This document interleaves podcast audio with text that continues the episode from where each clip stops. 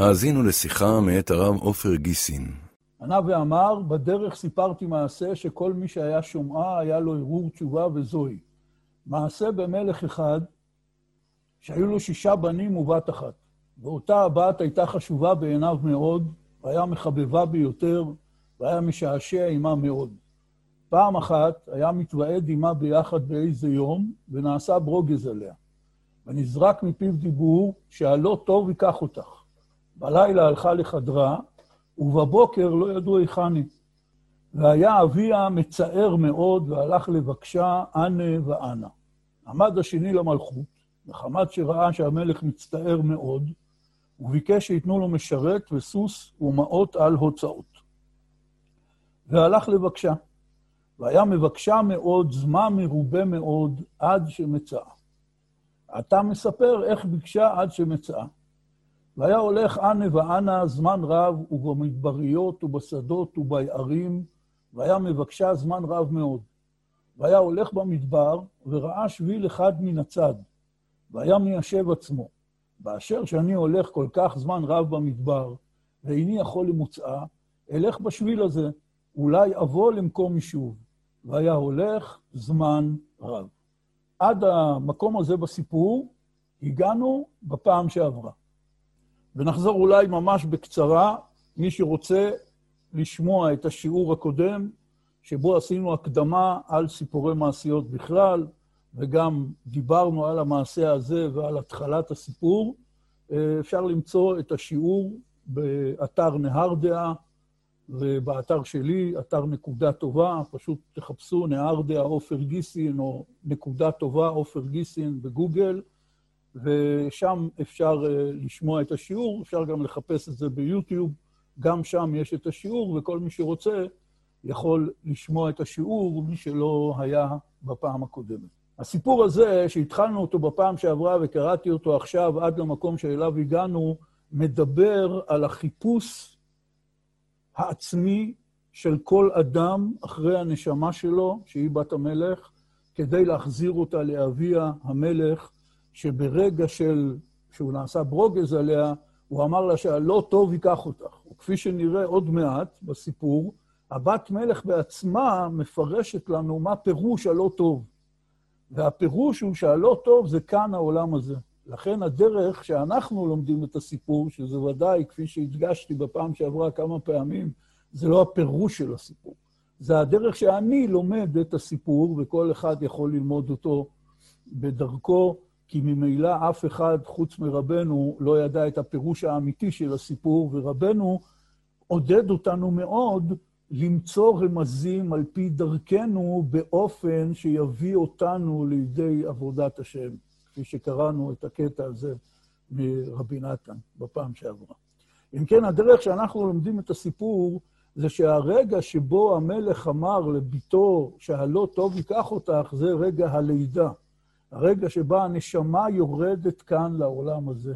ואז נעשה כביכול נתק בין הנשמה של האדם לבין הקדוש ברוך הוא.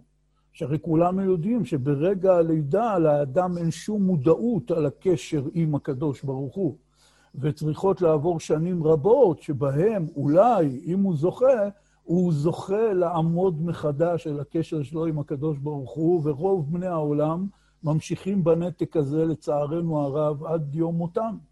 אם כן, האדם צריך לצאת לחיפוש, והסיפור הזה מדבר על מסע. על מסע שבו האדם נוסע כל ימי חייו ומנסה למצוא את בת המלך האבודה, את נשמתו שנאבדה, כדי להחזיר אותה למלך. הקטע הזה של אבדת הנשמה, אנחנו, כולנו, אני ואתם וכל בני העולם, אנחנו מרגישים את זה בכל רגע ורגע. שהרי אנחנו צריכים לעשות פעולות רבות שעל פי מסורת אבותינו ורבותינו הם בעיקר תורה, תפילה ומעשים טובים, כדי שאולי אולי נזכה לאיזה רגע של התגלות הנשמה. אבדת הנשמה הם במובן הפשוט ביותר שאנחנו מרגישים את הגוף שלנו, את היצרים שלנו, את הדחפים שלנו, ואנחנו לא חיים חיי נשמה. יש לנו מדי פעם רגעים של עת רצון, שבהם יש לנו איזה הבזק של הנשמה, כפי שנראה עוד מעט בקטע בסיפור, שרבנו, על פי הדרך שאנחנו לומדים את הסיפור, רומז על העניין הזה. אם כן, יש כאן מסע חשוב. מה זה חשוב? הדבר הכי חשוב שיש בחיים.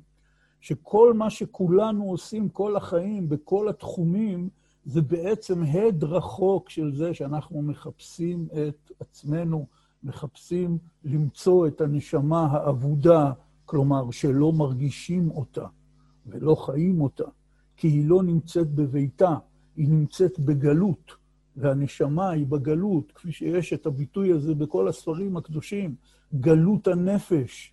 גלות הנפש במובן הזה שהנפש לא מרגישה שהיא במקומה. והמקום של הנשמה הוא בבית אביה, ולא בלא טוב, כפי שנראה מיד, שלשם היא באמת הלכה, כשהמלך אמר לה שהלא טוב ייקח אותך, זה מה שקרה. והדגשנו נקודה שהשני למלכות, שבעצם רבנו מביא אותו בתור המודל, איך צריך לחפש. השני למלכות הזה זה כל אחד מאיתנו.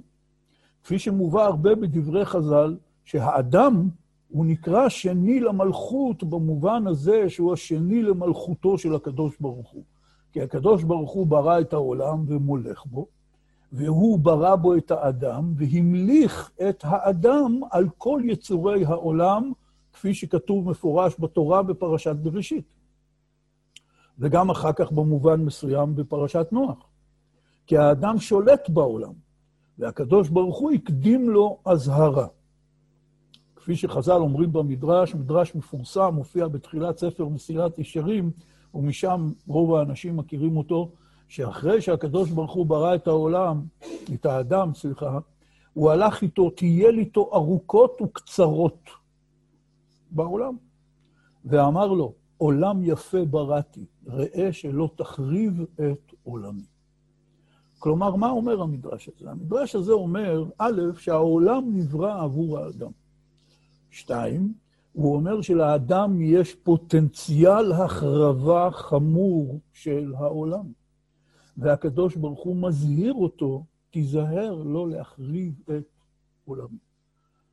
ובני אדם, לצערנו, לא שמעו לאזהרה הזאת, ומחריבים את העולם כל הזמן, אם זה במלחמות שיש ביניהם, ואם זה ממש בצורה הפשוטה ביותר, שכולנו יודעים, במובן של איכות הסביבה, שלא שמרו על הטבע שהקדוש ברוך הוא נתן לנו, אם זה החור באוזון וזיהום האוויר וכן שאר כל נושאי איכות הסביבה, זה גם כן סוג של החרבת עולם. יש החרבת עולם רוחנית על ידי מידות רעות, מלחמה, שנאה וכן הלאה, ויש החרבת עולם פיזית.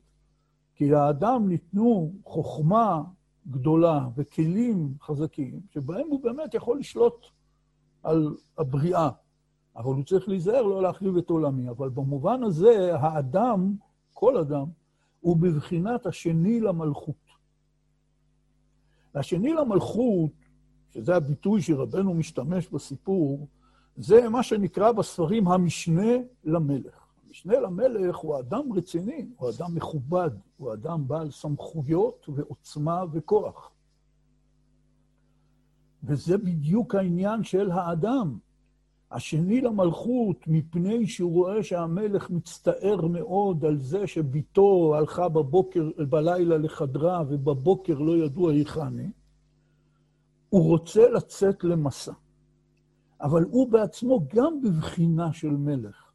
כי רק מהבחינה הזאת של השני למלכות, אפשר באמת לבוא ולצאת למסע כזה חשוב. אדם שלא מאמין בעצמו, אומר, מי אני, מה אני, איך אני אמצא את בת המלך? הוא לא יוצא למסע כזה.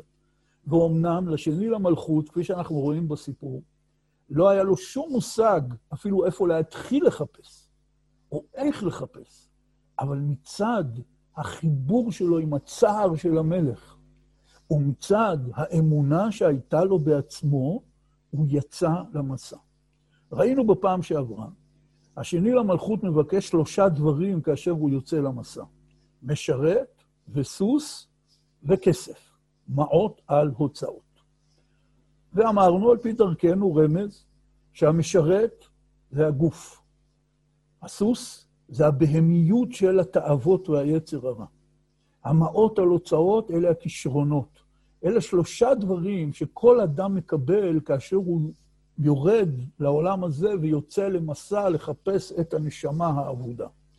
הוא מקבל גוף שמשרת את הנפש בעשייה, הוא מקבל סוס שהוא רוכב על התאוות הבהמיות והיצר הרע שהן מאוד חשובות בהתחלת העבודה, כמו ילדים שאולי לא מכירים בגדלות לימוד התורה, אבל הם לומדים תורה כי הם מקבלים פרסים ומתנות. אז זה בבחינה הזאת, ויש שלב בחיים שבהם דווקא היצרים האלה, הבהמיות הזאת, היא חשובה מאוד בתור כלי רכב, בתור דבר שעליו רוכבים, הסוס, במסע. יש שלב שצריך לעזוב את הסוס בצד, וזה קורה במעשה. יש שלב שבו צריך לשים את המשרת בצד, את הגוף, שהוא לא יהיה מרכז העניינים. אבל בשלבים הראשונים צריך אותם. והדבר השלישי זה הכסף לקנות דברים. על ידי הכישורים והכישרונות שהאדם מקבל כשיורד לעולם הזה, הוא קונה דברים. קונה במובן של בעלות, של קניין. כל ידיעה שאדם לומד אותה על בוריה, היא נקראת קניין. על ידי הכסף הזה, הכישרונות האלה, אדם יכול לקנות לעצמו קניינים. אבל כפי שרואים בסוף הסיפור, גם הכסף הזה נגמר, ואז צריך דבר חדש, כפי שנראה בסוף הסיפור. אם כן, כאשר הוא מקבל משרת וסוס ומאות והוצאות, הוא יוצא לבקש את בת המלך, יוצא לחפש אותה, יוצא למסע החשוב הזה, שבו מה שמניע אותו זה הצער של המלך. הוא מודע לצער של המלך, על הנתק שיש בין הנשמה לבין הקדוש ברוך הוא, שהיא הבת שלו. כי כל נשמה של כל אחד ואחת מאיתנו היא בת של הקדוש ברוך הוא.